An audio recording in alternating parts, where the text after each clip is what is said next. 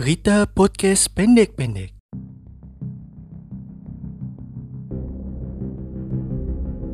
Seorang pria di Klaten, Jawa Tengah ditangkap pihak kepolisian setelah meracuni adik iparnya sendiri hingga korban meninggal dunia. Diduga pelaku kesal karena suami korban berboncengan dengan istri pelaku.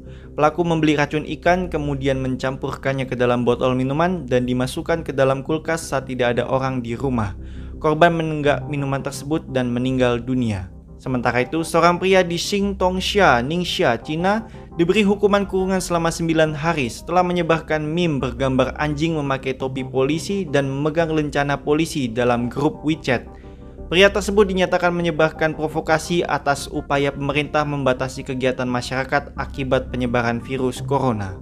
Sementara itu, dua gudang pabrik korek api milik PT Unggul Jaya Gemilang di kawasan Laksana Bisnis Park, Kecamatan Paku Haji, Kabupaten Tangerang, Banten, terbakar.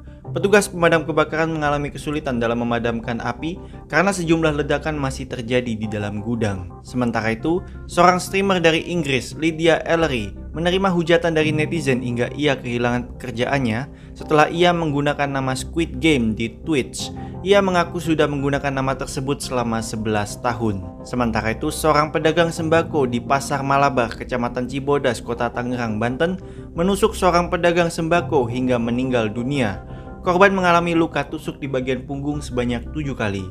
Selain itu, pelaku juga menusuk seorang pedagang tempe yang berusaha melerai pertikan tersebut di bagian dada. Sekian berita podcast pendek-pendek kali ini.